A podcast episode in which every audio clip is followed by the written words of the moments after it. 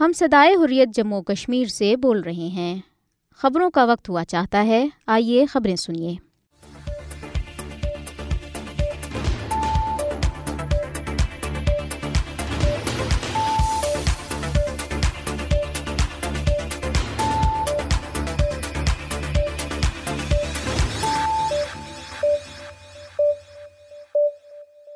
بسم اللہ الرحمن الرحیم۔ السلام علیکم۔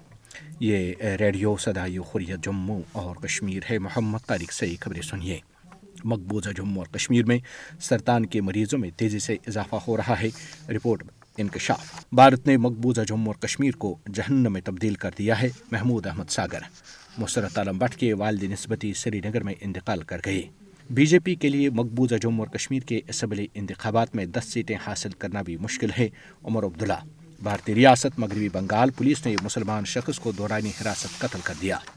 تامل ناڈو میں اونچی ذات کے ہندوؤں کا پانچ دلتوں پر تلواروں سے حملہ۔ دہلی مسلم کش فسادات، عدالت نے مزید دس مسلم نوجوان باعزت بری کر دیے۔ بھارتی ریاست، کرناٹک، ہندوتوا گنڈوں کا بوڑھے نابینا مسلم شخص پر تشدد، جے شری رام کا نعرہ لگانے پر مجبور کیا۔ بھارتی ریاست، چھتیس گڑھ، دھماکے میں دو بھارتی فوجی اہلکار زخمی۔ ترکیہ نے حماس سے تعلق توڑنے کے لیے امریکی دباؤ مسترد کر دیا۔ اسرائیل مذاکرات سے فرار، غزہ پر سینکڑوں حملے، درجنوں فلسطینی شہید، دمشق پر بھی بمباری۔ فلسطینیوں کا قتل عام دل برداشتہ شخص کا پیرس میں چاقو سے حملہ، جرمن سیاح ہلاک برطانوی شہری سمیت دو افراد زخمی۔ اب خبریں تفصیل کے ساتھ۔ مقبوضہ جموں اور کشمیر میں سرطان کے مریضوں میں تیزی سے اضافہ ہو رہا ہے۔ تفصیلات کے مطابق سری نگر کے سورا انسٹیٹیوٹ آف میڈیکل سائنسز میں رواں برس ستمبر تک سرطان کے چار ہزار سے زائد کیسز رجسٹر کیے گئے ہیں، جبکہ دو ہزار چودہ سے اب تک انسٹیٹیوٹ میں چوالیس ہزار سے زائد کیسز کا اندراج ہو چکا ہے۔ سورا ہسپتال میں امسال ستمبر تک چار ہزار پچانوے نئے کیسز درج ہوئے ہیں، جبکہ دو ہزار چودہ سے ستمبر دو ہزار تیئیس تک انسٹیٹیوٹ میں سرطان کے چوالیس ہزار ایک سو بارہ کیس رپورٹ ہوئے۔ تفصیلات کے مطابق ادارے میں دو ہزار چودہ میں تین ہزار نو سو چالیس، دو ہزار پندرہ میں چار ہزار چار سو سترہ، دو ہزار سولہ میں چار ہزار تین سو بیس، دو ہزار سترہ میں چار ہزار تین سو باون، دو ہزار اٹھارہ میں چار ہزار آٹھ سو سولہ، دو ہزار انیس میں چار ہزار تین سو سینتیس، دو ہزار بیس میں تین ہزار آٹھ سو چودہ، دو ہزار اکیس میں چار ہزار سات سو ستائیس، دو ہزار بائیس میں پانچ ہزار دو سو چورانوے اور رواں برس ستمبر تک چار ہزار پچانوے کیس رپورٹ ہو چکے ہیں۔ مقبوضہ جموں اور کشمیر میں طبی ماہرین کا کہنا ہے کہ مقبوضہ جموں اور کشمیر میں سرطان کے کیسز میں تیزی سے اضافہ ہو رہا ہے۔ مردوں میں پھیپڑوں کا کینسر، جبکہ خواتین تیزی سے چھاتی کے کینسر کا شکار ہو رہی ہیں۔ انہوں نے کہا کہ تمباکو نوشی مردوں میں کینسر کی بنیادی وجوہات میں سے ایک ہے۔ اس کے علاوہ خاندانی تاریخ، موٹاپا، عمر اور دیگر عوامل کینسر کی وجوہات میں شامل ہیں۔ دریاسنا، مقبوضہ جموں اور کشمیر میں ہر گزرتے برس کے ساتھ مہلک ایچ آئی وی ایڈز کے کیسز میں بھی اضافہ دیکھا گیا ہے۔ انیس سو اٹھانوے سے اکتوبر دو ہزار تیئیس تک خطے میں کل چھ ہزار تین سو پانچ افراد میں اس مرض کی تشخیص ہوئی تھی۔ محکمہ صحت کے ایک اعلیٰ آفیسر نے صحافیوں کو بتایا کہ انیس سو اٹھانوے سے لے کر اکتوبر دو ہزار تیئیس تک ایک ہزار چار سو باون ایچ آئی وی پازیٹیو مریض فوت ہو چکے ہیں، جبکہ تین ہزار پانچ سو تریاسی مریض اینٹی وائرل تھراپی پر زندگی گزار رہے ہیں۔ انہوں نے کہا کہ پانچ سو اکیس مریضوں نے علاج کرنا چھوڑ دیا ہے۔ مذکورہ مریضوں کی تعداد میں اضافہ ہوا ہے۔ طبی حکام کا کہنا ہے کہ مقبوضہ جموں اور کشمیر کو ایچ آئی وی ایڈز کا زیادہ خطرہ ہے، جس کی وجہ علاقے میں بھارتی فوجوں غیر کشمیری اداکاروں غیر کشمیری ملازمین اور غیر کشمیری مزدوروں کی بڑی تعداد میں موجودگی ہے، جو ایچ آئی وی کی منتقلی کا ایک بڑا سبب سمجھے جاتے ہیں۔ انہوں نے کہا کہ مقبوضہ جموں اور کشمیر میں زیادہ تر مریضوں میں ایچ آئی وی ایڈز کا مرض مقبوضہ جموں اور کشمیر سے باہر منتقل ہوا ہے۔ کل جماعتی حریت کانفرنس آزاد جموں و کشمیر شاخ نے کہا ہے کہ نریندر مودی کی زیر قیادت آر ایس ایس کی حمایت یافتہ بی جے پی کی ہندوت و بھارتی حکومت نے مقبوضہ جموں اور کشمیر کو جہنم میں تبدیل کیا ہے اور وہ کشمیری عوام کو حق خود ارادت کے مطالبے کی پاداش میں بدترین مظالم کا نشانہ بنا رہی ہیں۔ کل جماعتی حریت کانفرنس آزاد جموں و کشمیر شاخ کے کنوینر محمود احمد ساگر نے اپنے ایک بیان میں کہا کہ بھارتی فوجی مقبوضہ جموں اور کشمیر کے عوام پر بدترین مظالم ڈاہ رہے ہیں۔ مودی حکومت کی جانب سے پانچ اگست دو ہزار انیس میں غیر قانونی اقدامات کے بعد سے بھارتی ریاستی دہشت گردی میں شدت آئی ہے۔ انہوں نے کہا کہ عالمی برادری کی خاموشی کے باعث بھارت کو مقبوضہ علاقے میں مظالم جاری رکھنے کی شہ ملی ہیں محمود احمد ساگر نے کل جماعتی حریت کانفرنس کے سینئر رہنما میروائز عمر فاروق کے گھر میں مسلسل نظر بندی اور جامعہ مسجد سری نگر میں نماز جمعہ پر پابندی کی شدید مذمت کی۔ انہوں نے کہا کہ یہ بنیادی انسانی اور مذہبی حقوق کی سنگین خلاف ورزی اور مسلمانوں کے مذہبی معاملات میں سریحن مداخلت ہے۔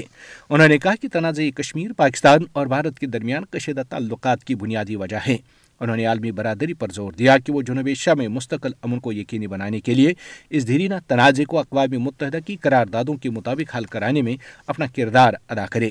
دریاسنا کل جماعتی حریت کانفرنس آزاد جموں و کشمیر شاخ کے رہنما قاضی عمران نے ایک بیان میں کہا کہ بھارتی فوجی گزشتہ سات دہائیوں سے مقبوضہ جموں اور کشمیر میں بدترین ریاستی دہشت گردی کر رہے ہیں۔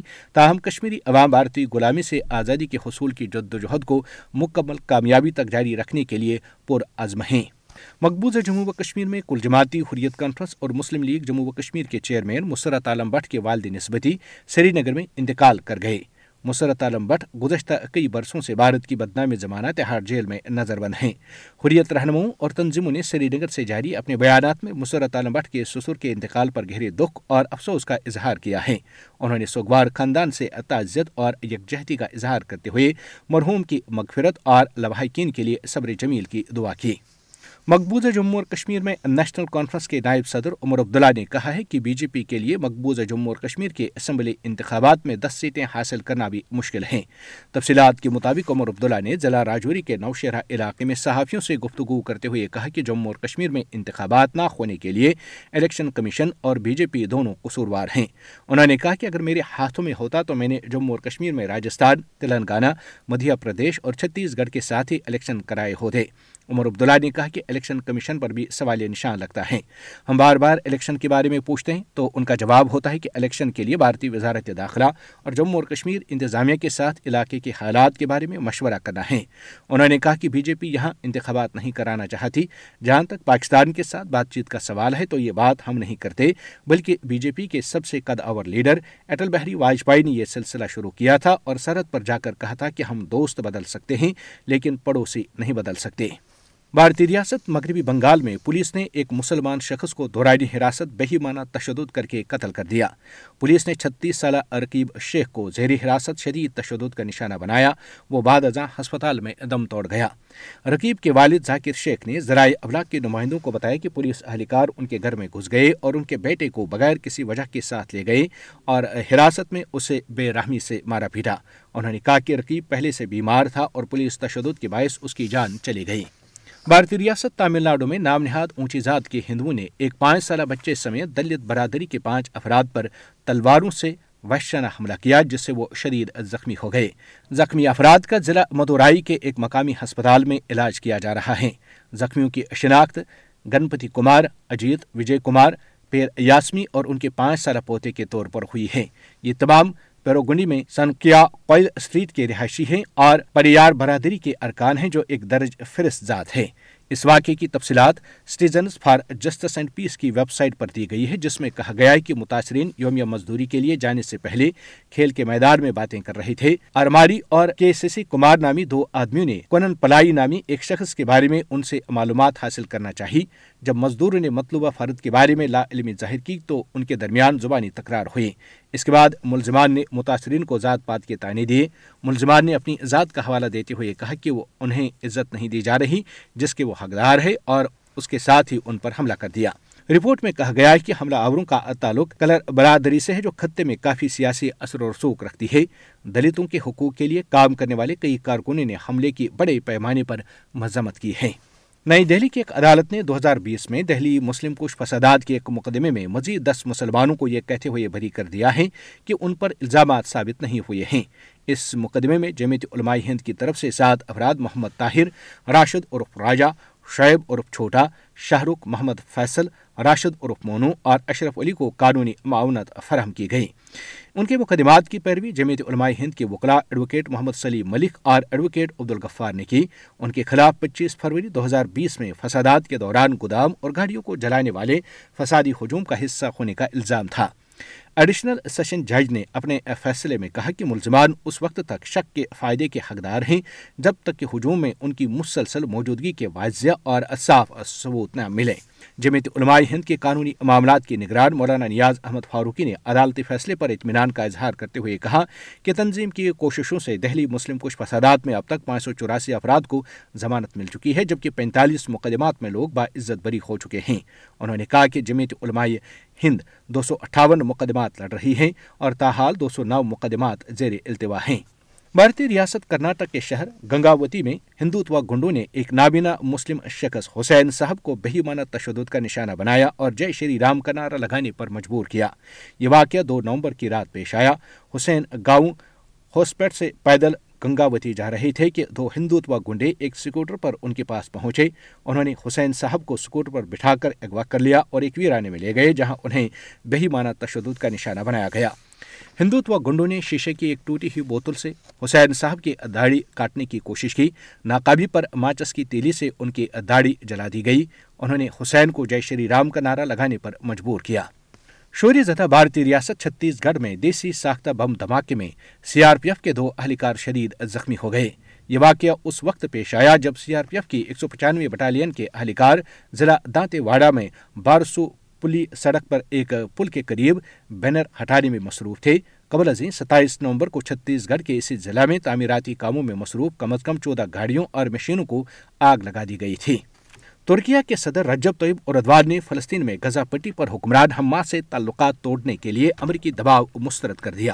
اعلیٰ امریکی حکام نے گزشتہ ہفتے اپنے انکرا کے دورے میں ترکیہ حکام کو اپنی تشویش سے آگاہ کیا تھا۔ امریکی انڈر سیکرٹری برائن نیلسن نے اعتراف کیا کہ آٹھ ہفتوں سے جاری حماس اسرائیل جنگ میں ترکیہ سے حماس کو فنڈز کی منتقلی کے شواہد نہیں ملے، لیکن ماضی میں فنڈز منتقلی کے شواہد ملتے ہیں۔ جبکہ مستقبل میں ممکنہ منتقلیوں کو روکنا ہوگا۔ دو نومبر کو جواب میں صدر رجب طیب اردوان نے امریکہ پر واضح کیا کہ ان کا ملک حماس کو کوئی دہشت گرد تنظیم نہیں سمجھتا۔ انہوں نے کہا کہ حماس فلسطین کی حقیقت اور وہاں کی سیاسی جماعت ہے جو عام انتخابات جیت کر غزہ میں برسر اقتدار آئی۔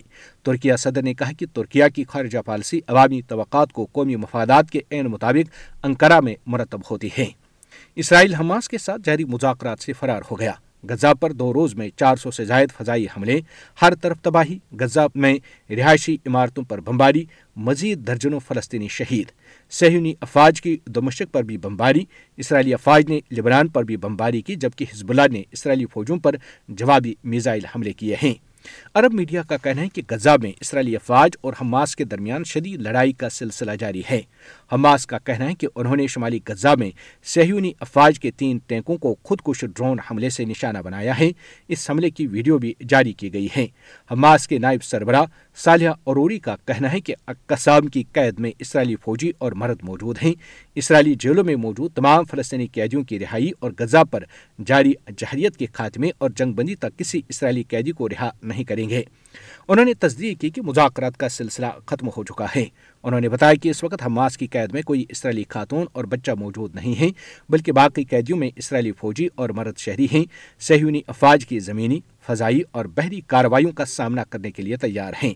دوسری جانب غزہ کی وزارت صحت کے مطابق اسرائیل کے تازہ حملوں میں مزید شہادتوں کے بعد شہدا کی تعداد سولہ ہزار ہو گئی، جبکہ چالیس ہزار سے زائد زخمی ہیں۔ شہدا اور زخمیوں میں سے ستر فیصد خواتین اور بچے ہیں۔ وزارت صحت کے مطابق اسرائیل نے جان بوجھ کر ایک سو تیس طبی اداروں کو نشانہ بنایا، جس سے بیس ہسپتال سروس سے محروم ہو گئے ہیں، جبکہ غزہ میں طبی عملے کے دو سو اسی سے زائد افراد شہدا میں شامل ہیں۔ تفصیلات کے مطابق اسرائیل نے مذاکرات میں کسی قسم کی پیش رفت نہ ہونے کا دعویٰ کرتے ہوئے دوحہ میں موساد کی مذاکراتی ٹیم کو اسرائیل واپس بلایا ہے۔ برازیل کے صدر لالو ڈی سلوا نے غزہ پر اسرائیلی جہریت کی مذمت کرتے ہوئے کہا ہے کہ غزہ میں جو کچھ ہو رہا ہے وہ روایتی جنگ نہیں بلکہ قتل عام ہے۔ انہوں نے کہا کہ غزہ کے علاقے میں اسرائیل کی بمباری، اقوام متحدہ اور عالمی رہنماؤں بالخصوص امریکہ کی ناکامی ہے۔ فرانسیسی صدر ایمونیل میکرو نے غزہ میں دیر پا جنگ بندی تک پہنچنے کے لیے کوششیں تیز کرنے کی اپیل کی ہے۔ انہوں نے دبئی میں اقوام متحدہ کے ماحولیاتی اجلاس کے موقع پر پریس کانفرنس سے خطاب کرتے ہوئے کہا کہ اس صورتحال میں دیر پا جنگ بندی تک پہنچنے کے لیے تیز رفتار کوششوں کی ضرورت ہے تاکہ غزہ میں فوری طور پر درکار امداد کی اجازت دی جائے۔ غزہ میں آزاد کمیشن برائے انسانی حقوق کے ترجمان نے کہا ہے کہ لوگوں کو خاد یونوں سے زبردستی رفا منتقل کرنے پر مجبور کیا جا رہا ہے۔ الجزیرہ کی رپورٹ کے مطابق انہوں نے بتایا کہ اسرائیلی فوجی فعال انداز میں مزید لوگوں کو بے گھر کرنے کی کوشش کر رہے ہیں۔ خان یونس میں انصر ہسپتال کے باہر صحافیوں سے بات چیت کرتے ہوئے ترجمان نے عالمی برادری پر فلسطینی شہریوں کے حقوق پر زور دیا۔ ڈاکٹرز وداؤٹ بارڈرز نے غزہ میں اٹھارہ نومبر کو ان کے عملے کے قافلے پر ہونے والے حملے کی آزادانہ تحقیقات کا مطالبہ کیا ہے، جس میں عملے کی فیملیز کے دو افراد مارے گئے تھے۔ ایک بیان میں بتایا گیا کہ فوری طور پر بظاہر ایسا لگا کہ یہ حملہ جان بوجھ کر کیا گیا ہے اور تنظیم سمجھتے ہیں کہ تمام واقعات اس حملے کی ذمہ داری اسرائیلی فوج کی جانب کر رہے ہیں۔ مزید کہا گیا کہ اسرائیلی حکام سے اس حملے کے حوالے سے باضابطہ وضاحت دینے کی درخواست کی گئی ہے۔ غزہ میں فلسطینیوں کے قتل عام سے دل برداشتہ شخص نے پیرس میں چاقو سے حملہ کر کے جرمن سیاح کو ہلاک اور برطانوی شہری سمیت دو افراد کو شدید زخمی کیا۔ اللہ اکبر کا نعرہ لگا کر حملہ کرنے والے شخص کو گرفتار کر لیا گیا ہے۔ حملہ آور کا نام مقامی میڈیا نے ارمند آر بتایا ہے۔ فرانس کے وزیر داخلہ نے کہا کہ ملزم کو ایک اور حملے کی منصوبہ بندی کرنے پر دو ہزار سولہ میں پہلے ہی چار برس قید کی سزا ہو چکی ہے۔ ریڈیو صدائے حریت جموں اور کشمیر سے خبریں ختم ہوئیں۔ اللہ حافظ